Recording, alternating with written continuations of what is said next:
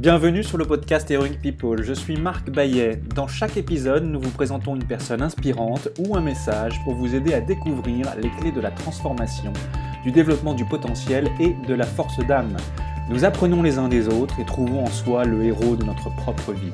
Partager nos convictions, partager nos vulnérabilités, dépasser nos peurs, se transformer pour pouvoir transformer le monde, agir ensemble. Jusqu'où peut-on aller? Merci de passer du temps avec nous aujourd'hui. L'acteur américain Will Smith dit La peur n'est pas réelle, c'est un produit des pensées que vous créez. Le danger, lui, est très réel, mais la peur est un choix. Peur du ridicule, peur du regard des autres, peur de ne pas être aimé, peur de finir seul, peur d'être rejeté, peur de parler en public, peur d'avoir peur, peur de l'échec. Qui ne voyage pas avec la peur? Que ce soit pour être soi-même, pour être vrai dans nos relations avec les autres, ou encore pour réaliser de grands projets. Qui n'a pas pour défi et challenge de passer le miroir de la peur? Éric Bellion, bonjour. Tu es navigateur et conférencier. Tu as également réalisé le film Comme un seul homme. En 2016, tu te lances dans le vent des globes, la prestigieuse course à la voile autour du globe en solitaire, sans escale, sans assistance. Pour toi, le Vendée Globe est un rêve et un défi car tu n'as alors pas une très grande expérience de la navigation en solitaire. Tu diras, j'ai jamais eu aussi peur de ma vie, j'ai jamais autant souffert de ma vie, j'ai jamais pris autant de plaisir de ma vie. Tu te classes pour finir 9e et premier bisu de la course à bord du 60 pieds IMOCA comme un seul homme en 99 jours, 4 heures, 56 minutes et 20 secondes. Eric, à travers ton histoire et ce qui t'anime, tu vas nous parler de l'art de gérer la peur, mais également de ce que signifie pour toi être héros de sa propre vie. Mais avant tout, j'ai une première question pour toi. Comment occupes-tu ton temps sur notre planète Terre Donc j'ai la chance déjà de, vivre euh, sur le paradis, dans le paradis, ça s'appelle la Bretagne près de l'eau, dans le Finistère. Je passe déjà beaucoup de temps euh, sur la mer, en faisant soit du bateau, soit euh, du kitesurf. Je travaille pour développer les aventures, mes aventures. Donc, il y, y, a toute une équipe qui travaille aussi ici. J'ai une compagne aussi. Et puis, euh, depuis quelques mois, j'ai un petit chien, voilà, depuis euh, le, début du confinement, en fait. Et euh, j'éduque mon chien. La vie est belle à terre, même pour un marin. Avant de te lancer dans le vent des globes en 2016, quelle était ta plus grande peur? Et maintenant que tu l'as accompli, quelle est ta plus grande fierté? Ma plus grande peur avant le vent des globes, c'était la, la peur d'être dépassé. La peur d'être dépassé, de, de, de perdre mes moyens et quelque part me blesser ou me tuer. Donc je suis un marin. La mer, c'est pour moi un endroit, euh, enfin c'est une relation euh, très spécial puisque c'est à la fois un univers qui m'attire énormément, dans lequel je me sens bien, mais c'est un univers aussi qui me fait peur parce que c'est un univers mouvant et l'océan peut alors à la fois faire des cadeaux et à la fois se montrer très cruel. C'est toute la violence de l'océan. J'avais très peur d'être d'être dépassé. Quand tu parles de Will Smith, moi j'avais très peur de la peur. J'avais peur d'avoir trop peur à un moment et d'être dépassé. Et le vent des globes m'a permis de faire quelque chose, c'est que je me suis confronté à cette peur d'une façon euh, extrême, puisque je suis parti faire le, tour du monde à la voile tout seul, alors que j'avais très peu d'expérience en solitaire. J'avais navigué deux fois six jours en solitaire. Donc le Vendée Globe, c'était ma troisième sortie en solitaire de ma vie. Donc je me suis confronté à elle. C'était mon but. Et ce qui me rend très fier, c'est que je ne l'ai pas battue. Je m'en suis fait une amie. Depuis, j'ai toujours peur, mais cette peur, je la, je la mets sous le bras et je pars avec elle. Et je sais qu'elle m'est très utile pour des tas de choses. Surtout la garder comme amie. Alors c'est un, un travail, c'est pas quelque chose qui est euh, gagner pour la vie. C'est comme une amitié ou un amour. Hein. C'est, c'est quelque chose que j'entretiens avec elle, mais je fais attention de bien l'entretenir. Nous avons tous des obstacles ou peurs à surmonter. Quel est le principal défi et obstacle, qu'il soit mental, physique, émotionnel ou perçu, que tu aies rencontré? Et comment l'as-tu transformé de manière concrète à ton avantage, ainsi qu'à celui des autres et de la communauté? Depuis 20 euh, ans, je m'intéresse à la relation à l'autre. C'est quelque chose qui est arrivé euh, par hasard enfin, il n'y a pas de hasard dans la vie, donc c'était non, c'était quelque chose qui devait arriver. Donc je vais aller faire un tour du monde à la voile avec deux copains, 45 jeunes adultes handicapés. Depuis ce moment-là, j'ai voulu comprendre pourquoi on met des gens dans les cases, pourquoi par exemple des personnes handicapées sont toujours considérés comme fragiles pour nous. On passe notre temps à mettre les gens dans des cases, à se mettre soi-même dans des cases aussi. Toutes mes aventures, je les ai dédiées à ces questions-là. Après beaucoup de réflexions, euh, c'est la peur, en fait. C'est la peur euh, de l'autre. Le mécanisme de peur, c'est quelque chose d'instinctif chez l'homme. Quand tu rencontres quelqu'un, l'information qui est je dois fuir ou je peux rester, elle passe même pas par le cerveau. Elle n'a pas le temps d'être traitée. Si elle est traitée par le cerveau, déjà, euh, on est mangé s'il y a un problème. C'est une information très vite pour se faire une idée de quelqu'un qui ne nous ressemble pas. Il faut du temps et du travail, aller contre son instinct. On nous dit qu'il faut être instinctif, écouter son instinct. Et Effectivement, parfois, il faut savoir être ça, intuitif. Pour la rencontre de l'autre, bah oui, il faut savoir que l'information que je traite dans mon corps, c'est est-ce que je dois fuir ou rester? Et ce qui ne me ressemble pas m'invite à fuir. J'ai euh, voulu concrètement les éprouver dans mon domaine, qui est la mer, en formant des équipages de femmes et d'hommes tous différents à chaque fois et en voyant euh, ce qu'il faut faire pour être performant. Je les ai confrontés à la réalité. Et en mer, on peut pas tricher. On ne peut pas avoir, comme souvent à terre, euh, des idées bien pensantes, un peu bancales, mais ça passe. En mer, ça passe pas. Donc en 20 ans, j'ai découvert que la diversité humaine, la différence, c'était le premier facteur de performance, premier facteur de création et premier facteur de bonheur. Eric, il y a la peur qui précède l'action. Il y a la peur de l'échec. À travers l'histoire, même les plus grands ont eu peur de l'échec. Parfois, c'est même la peur de ne pas réussir à essayer, à commencer, qui est la plus grande. Pas avoir à regretter l'inaction. On a peur que nos vies ne soient pas inspirantes. Tu as commencé en parler, mais pour toi, qu'est-ce que la peur Et peut-on dire que la peur est un cadeau? Alors oui, bien sûr, la peur est un cadeau. Pour moi, la peur est une amie, c'est une amie très proche. Cette amitié-là, c'est un cadeau parce que moi, en tant que marin, la peur, euh, elle m'aide à me préparer. Sur la mer, on ne triche pas. Si j'arrive sur l'océan pas préparé, l'océan, il me fait payer tout de suite. Ma peur, elle m'aide à préparer mon bateau, à me préparer physiquement, à envisager tout ce qui peut se passer. Et c'est ma meilleure amie parce qu'elle me permet de réussir mes défis. Tout le truc, c'est de ne pas avoir peur de cette amitié-là, de ne pas avoir peur de la peur. Et on dépense tous une, énergie incroyable avant que le danger arrive. On imagine des tas de choses, euh, on imagine euh, tous les scénarios les pires, et puis le moment fatidique arrive, et toujours, toujours, on trouve des solutions puisqu'on survit. Cette peur de la peur n'a aucun sens. Il faut aller s'y confronter à cette peur et se, rendre compte qu'on n'a aucun avantage à aller justement se battre contre elle. Il faut plutôt en faire une amie. C'est un très grand cadeau. Pour le psychologue américain Adam Grant, ce qui fait que l'on procrastine, que l'on remet à plus tard, c'est dans 75% des cas la peur du regard des autres. Cette petite voix intérieure qui dit si je le fais, ce sera fait et alors tout le monde va le voir et qu'est-ce que vont en penser les autres? Est-ce que tu reconnais ce phénomène en toi? Parfois. Et qu'est-ce que tu as envie de dire aux gens qui n'ont pas la même vie que toi. C'est avec des, hautes doses d'adrénaline que tu te confrontes à la peur quelque part, mais peut-être pas que. Pour toutes ces personnes qui vivent en ville, qui vont au bureau, qui ont envie d'initier de nouveaux projets, faire évoluer leur vie, leurs relations, leurs conditions de vie, et qui ont du mal à se mettre en route par peur du regard des autres, qu'est-ce que tu as envie de leur dire? Bah, Je vis la même chose que vous, c'est absolument normal. Moi j'en vis beaucoup, hein, les, gens que je découvre dans les médias ou dans les livres, les films, euh, où j'estime qu'ils n'ont pas peur du regard des autres. Je trouve ça extraordinaire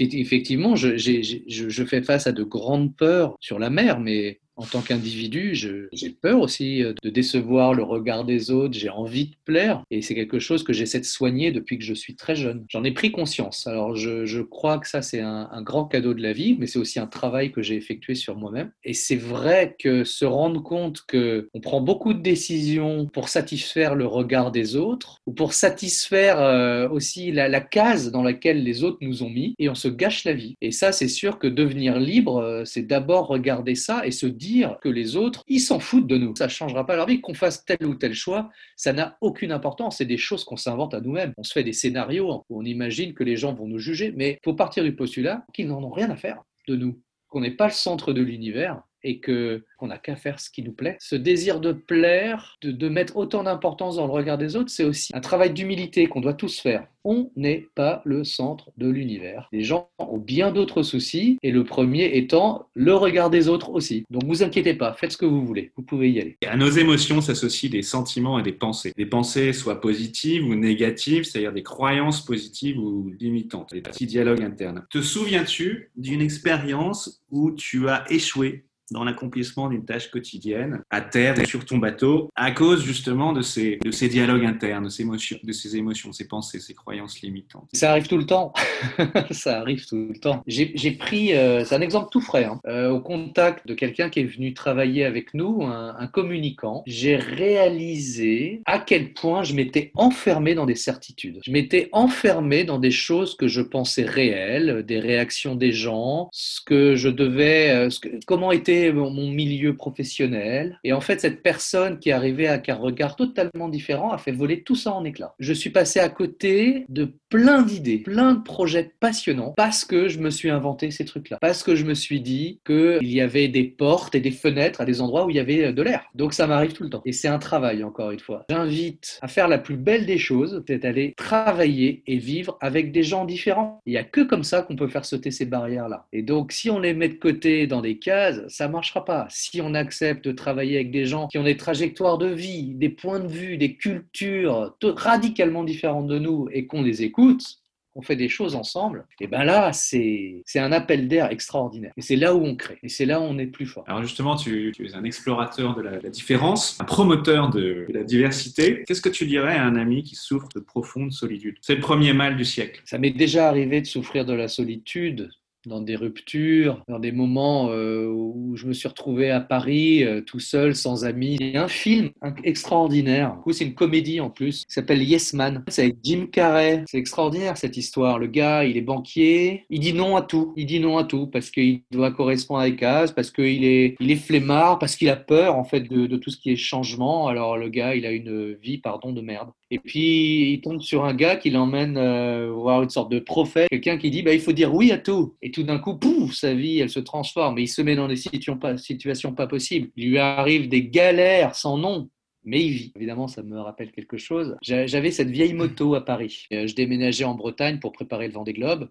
Et je suis motard, donc j'ai une vieille 750 euh, Honda, une 4 pattes, avec laquelle je roulais tous les jours à Paris. Et elle était un peu banque-banlante, je m'en occupais pas trop, elle roulait tous les jours. Et il fallait que je l'amène en Bretagne. Et je me disais, ah, tu vas pas aller en Bretagne, ça va être la galère d'aller en Bretagne. Avec la moto, je vais avoir des pannes. Et puis un jour, en sortant d'un rendez-vous à la Défense, allez, j'y vais, je pars, je vais en Bretagne, donc je prends la route. Et puis c'est un bonheur, la, moto, elle se comporte bien, elle chauffe, elle tourne comme elle a jamais tourné. Et puis j'arrive dans la forêt de Brocéliande, et là, la panne.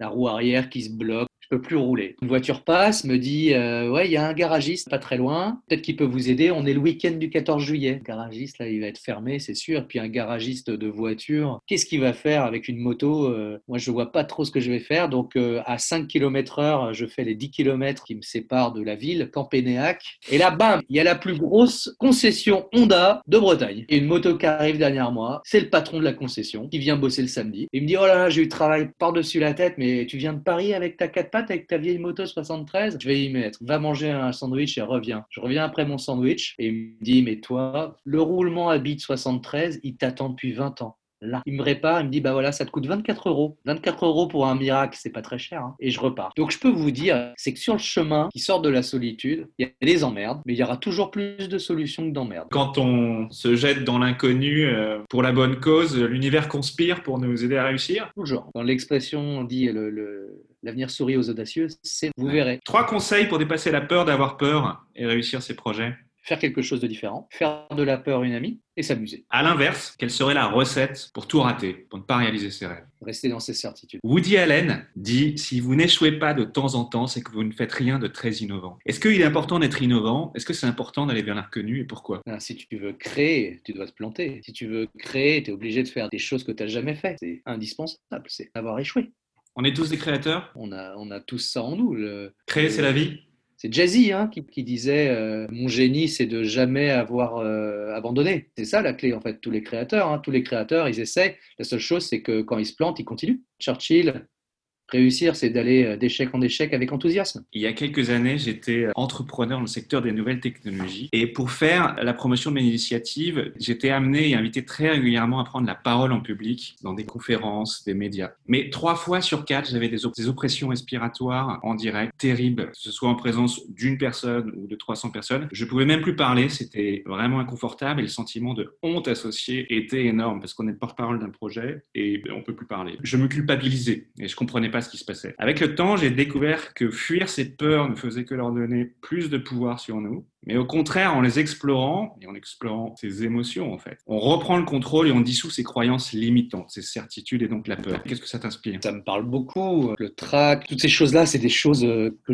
j'éprouve aussi. Euh, tout le monde éprouve, en fait. Il faut, il faut oublier l'aspect confrontation à la peur. Ok, j'ai peur de parler, comment je vais faire pour faire mieux tout en me respectant? Quand je fais une conférence, j'ai arrêté de penser à la perfection. Tout ce que je dis soit parfait, que le plan soit respecté, que ma diction soit impeccable. Les gens, ils s'en moquent. Ce qui est important, c'est ce que je vais dire. Je sais où je veux aller, je connais le chemin et mes hésitations, mes bafouements, en fait, ça fait un plus parce que les gens ont ce sentiment, et c'est exact, que c'est vrai, que c'est sincère. Ce que tu as dit, toi, sur ta fragilité, ça m'a ému et ça m'a donné envie de t'écouter. Et si on veut délivrer un message, je crois que l'émotion, euh, c'est le premier outil. Jacques Brel dit il n'y a aucun talent, il n'y a que du désir. Ce qui est une manière de dire tu peux faire ce que tu veux, tout est à ta portée. En poursuivant ton désir et en travaillant beaucoup, tu réussiras, tu, réussiras, tu seras heureux, mon fils. De son côté, Albert Einstein dit On ne peut pas demander à un poisson de monter à une échelle. Ce qui introduit la notion de zone de confort où des aptitudes naturelles peuvent s'exprimer et de zone d'inconfort où justement nos efforts nous épuisent et ne mènent à rien. Si on mettait Jacques Brel, Jacques Brel et Albert Einstein autour d'une table, euh, dont tu serais le modérateur, que se passerait-il? Jacques Brel, moi, il y a une chanson que j'adore, je me tire des larmes à chaque fois c'est Jojo. Jacques Brel dit Le monde sommeille par manque d'imprudence. C'est un peu le leitmotiv de Jacques Brel. Aller dans l'imprudence. Si on est vraiment intelligent, faut faire ce qu'on aime. Et même si on est très nul dans quelque chose, si on aime faire ce truc-là, on va devenir super bon. Le fait de travailler ne sera plus un problème, puisque comme on adore ça, on pourra se réveiller très tôt le matin pour commencer à bosser et travailler jusqu'à très tard. On bossera plus. En fait. Il faut faire ce qu'on aime faire. Et la première chose à faire, c'est de se sonder pour savoir ce qui est vraiment important pour soi. Si vous avez le truc, même si vous êtes très nul au départ, vous serez très bon à la fin. Eric, l'écrivain britannique William Ernest Henley, dans son poème Invictus, nous dit Je suis maître de mon destin et capitaine de mon âme. Oui, mais la plupart d'entre nous euh, vivent sa vie par accident. Et l'accomplissement vient justement lorsque l'on vit sa vie avec une conscience claire de sa raison d'être et de son but. Quel est ton but à toi, Eric Je veux pas être le passager de la planète. J'ai un court instant à vivre sur Terre et je veux apporter ma part. Ce sera quelque chose d'illusoire, mais en tout cas, j'aurais fait ma part. Donc, je veux être acteur. Avec qui, Eric, rêves-tu de prendre un café? Ah, j'aimerais bien Brel. Ouais, Brel, j'ai fait une traversée du Pacifique récemment euh, sur euh, ma goélette qui s'appelle Aoi, sur exactement le même trajet du Panama, de Balboa à, aux Marquises. 40 ans plus tôt, euh, Brel le faisait sur son bateau appelé Ascoy. Donc il y a une lettre qui changeait. Le fantôme de Brel est venu m'habiter pendant les 27 jours de traversée. Il, il a chanté que 8 ans, cet homme. Et un soir de concert à Lyon, il se trompe de couplet et là, il se dit, j'arrête. Et il a changé de vie, du jour au lendemain. Et ça me fascine. J'aimerais bien en parler avec lui. Eric, pour quelle chose est-ce que tu ressens le plus de gratitude dans ta vie? À qui as-tu envie de dire merci? Je suis quelqu'un qui dit beaucoup merci à tout. Je me lève le matin, fais ma gym. J'ai la chance de voir la mer. Donc tous les matins, je dis merci à l'océan. J'ai un arbre aussi dans mon jardin, donc je le remercie aussi. Je dis merci à tout. Il y a un pouvoir à la gratitude? Bien sûr ça calme, ça, ça rend plus fort, c'est prendre conscience, s'arrêter, s'arrêter et remercier, c'est indispensable. Entre êtres humains, c'est hyper important de s'arrêter et de se remercier. C'est quelque chose qu'on qu'on fait de moins en moins parce qu'on veut tous foncer, foncer, foncer, et donc on en oublie de remercier. Mais on oublie aussi de se remercier soi-même. Donc moi, je me remercie beaucoup aussi. Ça, j'ai appris ça pendant le Vendée Globe. Première fois de ma vie que je me suis remercié, à 40 ans. Quel conseil ou petit exercice simple et concret peux-tu proposer à ceux qui nous écoutent pour commencer à introduire le changement et améliorer tout de suite leur vie et leur quotidien? C'est de se dire aujourd'hui, je fais un truc que j'ai jamais fait. Pour rentrer chez vous, il y a un trajet toujours le même. Au lieu de prendre à gauche, vous prenez à droite. Et puis, une personne du bureau ou ailleurs, vous commencez une discussion. Ou l'épicier, juste une petite question. Faites quelque chose de différent avec quelqu'un de différent tous les jours. Le Dalai Lama dit le vrai héros, celui qui vainc sa propre colère et sa haine. Pour toi, Eric, qu'est-ce que cela signifie être le héros de sa propre vie? En être euh, le barreur, le conducteur. Ne pas se laisser embarquer. Je veux pas être le passager de la planète, c'est aussi ça. C'est que je suis à la barre. Prendre conscience que quand on ne fait rien, on, est dans, sur des rails et il faut sortir des rails. Donc aller commencer à tracer sa propre trace. Donc euh, commencer dès aujourd'hui à faire des choses qu'on n'a jamais fait. Pour toi, qu'est-ce que la force d'âme? J'aimerais bien redire une, citation de, Churchill, d'aller d'échec en échec avec enthousiasme, continuer en gardant le sourire et en se disant que j'apprends, je ne perds jamais, soit je gagne, soit j'apprends. Continuer et puis prendre, prendre les choses avec le, maximum de sourire possible et se remercier même, euh, même pour les difficultés parce qu'il euh, y a toujours quelque chose à en tirer. C'est peut-être ça la force d'âme, c'est peut-être ça ce qu'on essaie tous d'avoir. Et heureusement, ce n'est pas un truc établi, c'est une quête. Merci Eric. C'est la fin de votre épisode du podcast Heroic People. Merci, merci de nous avoir écoutés. J'espère que cet épisode vous a inspiré et vous a été utile. Si c'est le cas, partagez-le à un ou deux amis par SMS ou sur vos réseaux sociaux. Vous avez le pouvoir de changer la vie de quelqu'un, et c'est maintenant. Vous pouvez retrouver cet épisode et son résumé écrit, mais aussi tous les autres épisodes sur le site du podcast heroicpeople.fr.